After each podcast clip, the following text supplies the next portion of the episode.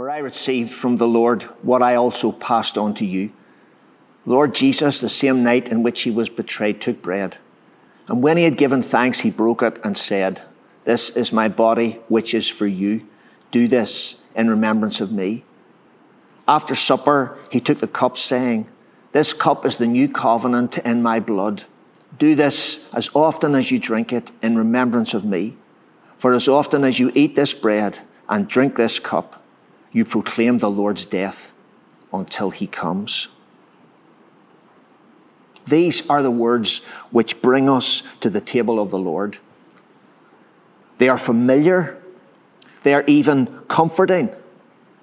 But in actual fact, these words reveal a horror. Things are not right in the world. And people react differently to that reality. A few weeks ago, America watched in shock, horror, and disbelief as the Capitol building was invaded and trashed.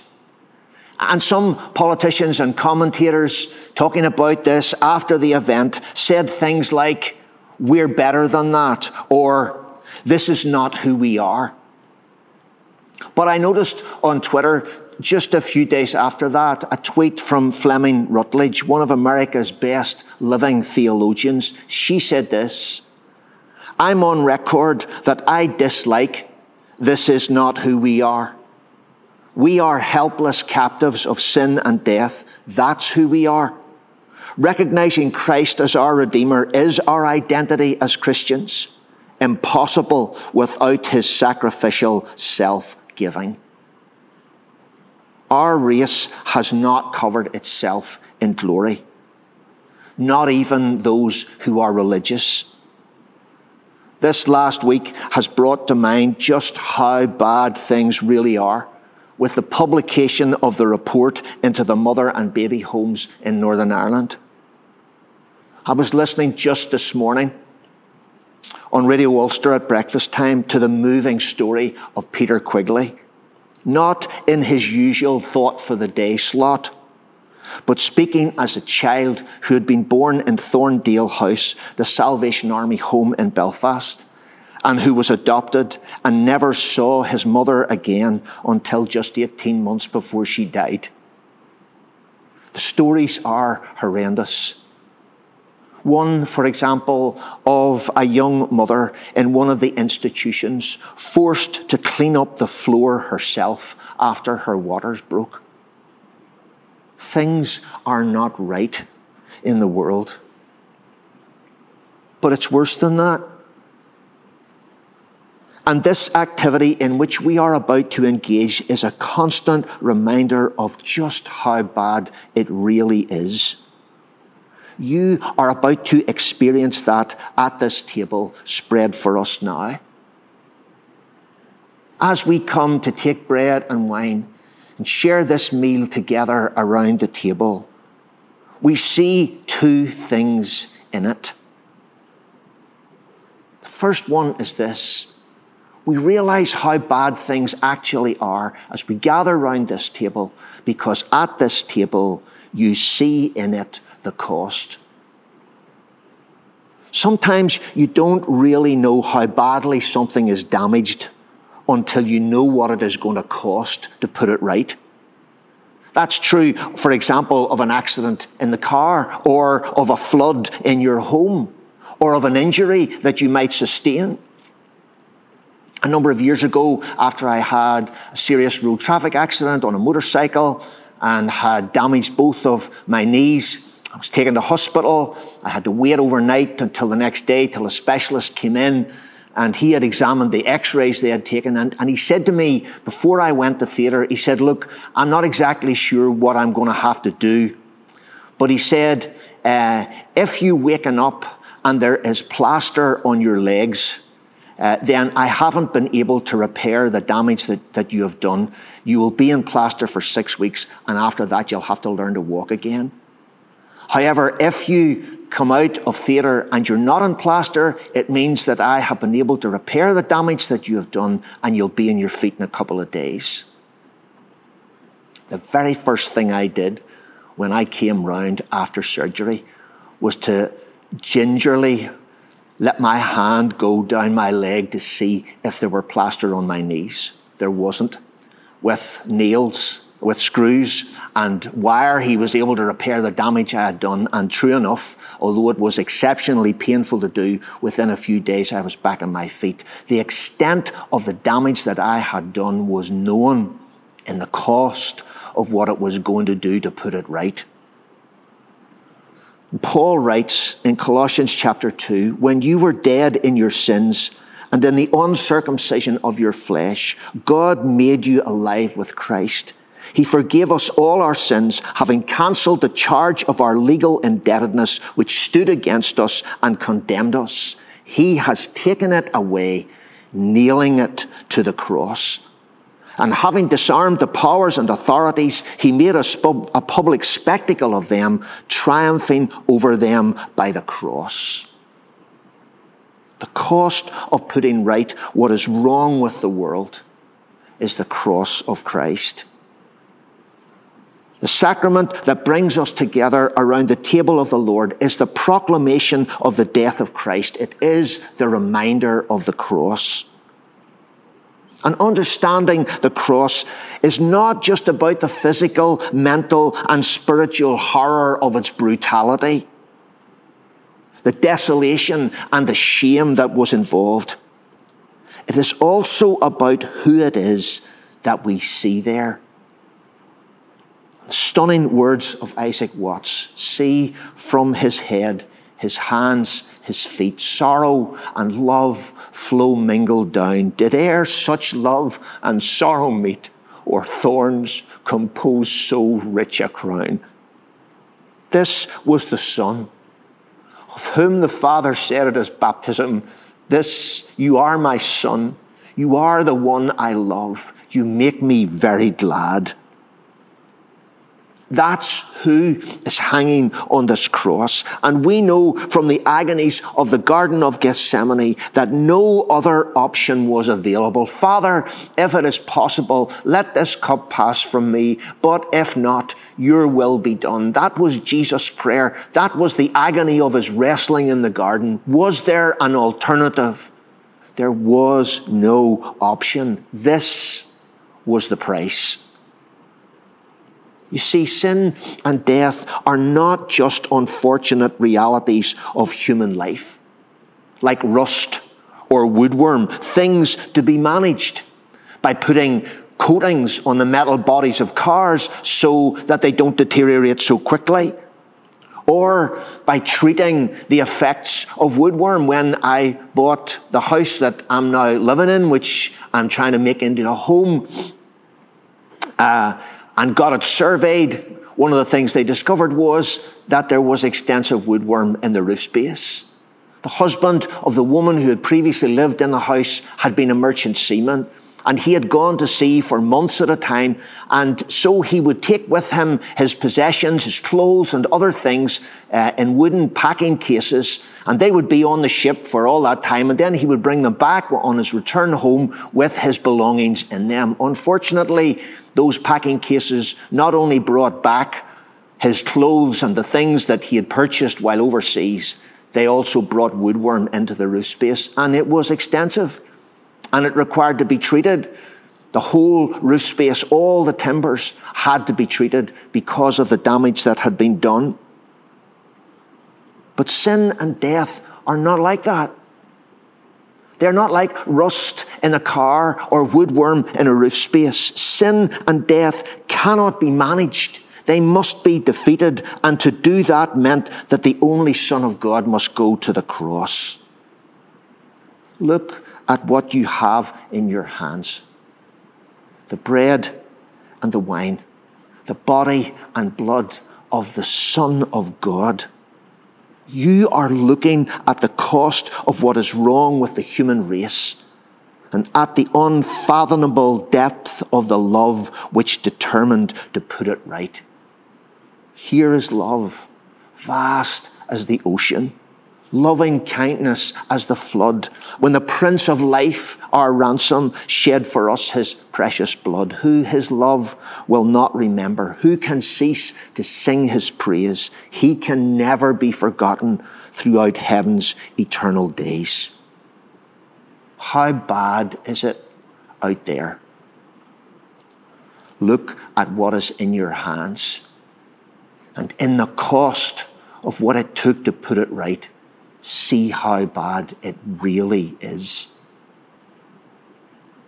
At the Lord's Supper, we learn from the cost just how bad it is. But also in this supper, in this bread and wine, in this meal we share together, we see in it the extent. Last April, on the Monday of Holy Week, I took my wife to the hospital because she hadn't been well. And after six hours uh, in A&E, the doctor came and called me into the consulting room where she had been with Christine already for about 15 minutes. When I came in to the consulting room and sat down, she said, Mr. Dickinson, I've just given your wife some bad news. The first question that occurred to me in my head was, What is the bad news? She said, We found a shadow on her lung and she has cancer. The second question that occurred to my mind was, How bad is it? She said, We have found this in her lung. And then there are other issues in lymph nodes and in fluid around her heart. And she went on to say a number of other things. By that, I knew that the cancer had not been contained and we knew that the news was very bad. The extent of the damage gives us an, an idea of how bad things really are. And if sin and death affected only some of the human race, especially, especially if it was only the people we don't like or whose values we despise, it would not be so bad. But look at what you have in your hands. If the Lord's Supper points to the fact that there was no option other than the cross, it also points to the fact that there is no exception to its application. This meal is not an option for the believer. There is no one who does not need it, and there is no stage in earthly life in which it is not essential the words of scripture that I quoted at the very beginning of the sermon, which we usually call the words of institution of the Lord's Supper, when Paul writes about the command of the Lord Jesus about this meal that we're about to share together. If you notice something about the words of Jesus in those scriptures, the verbs are active verbs. Do this, drink it, eat this, proclaim. They are all active verbs calling us to actions and activities. And therefore, the Lord's Supper reminds us that what is wrong with the world is wrong with me. Paul says in Romans chapter 3 there is no difference between Jew and Gentile. Insert in those words any other human division that you like.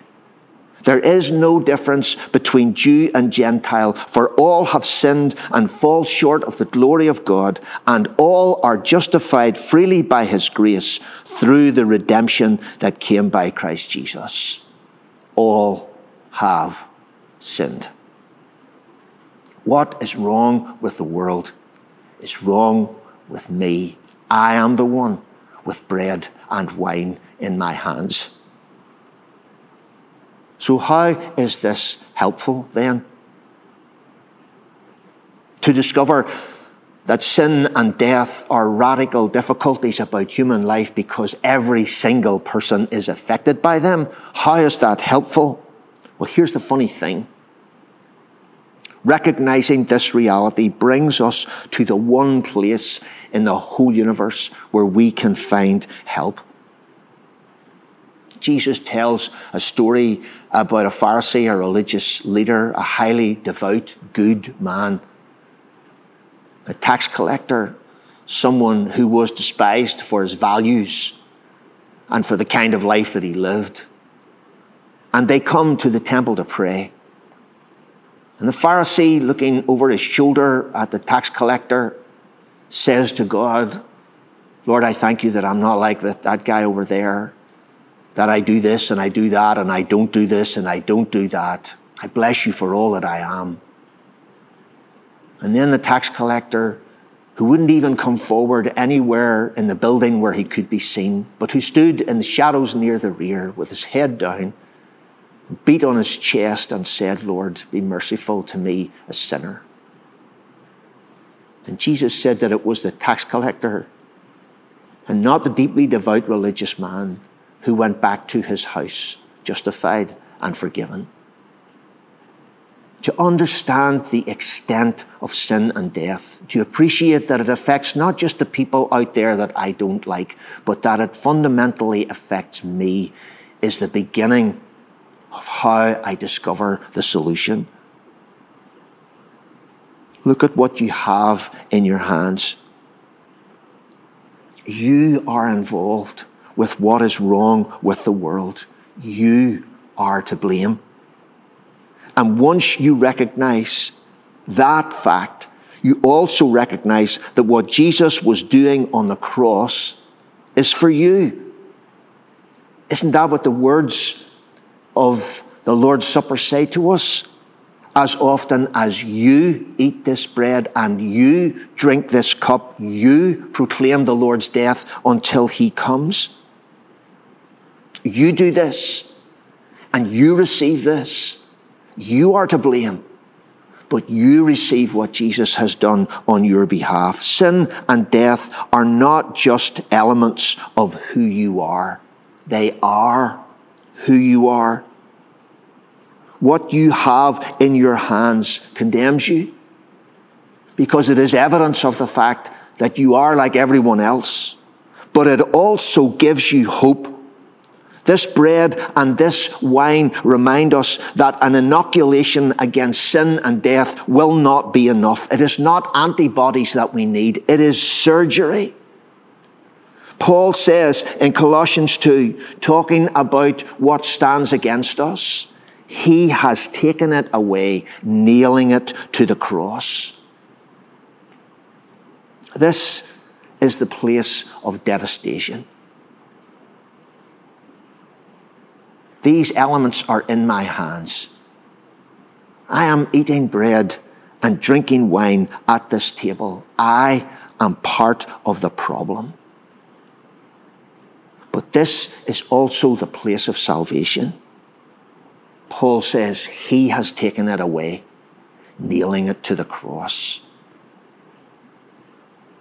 When we come to the table together, we realize just how bad things are in the world. Because in this table we see the cost. The only Son of the living God on a cross. That is the cost. That is how we understand how deep in our culture and in our race, sin and death really run. The only price that could possibly deal with it was the death of Christ on the cross. As often as you eat this bread and drink this cup, you proclaim the Lord's death. We see the cost. And in this meal, we see the extent. Because everyone in the room has bread and wine in their hands.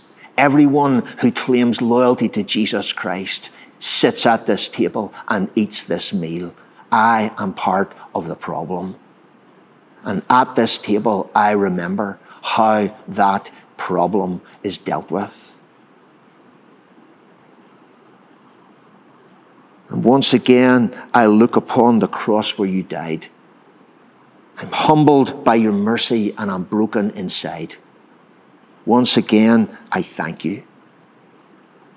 Once again, I pour out my life.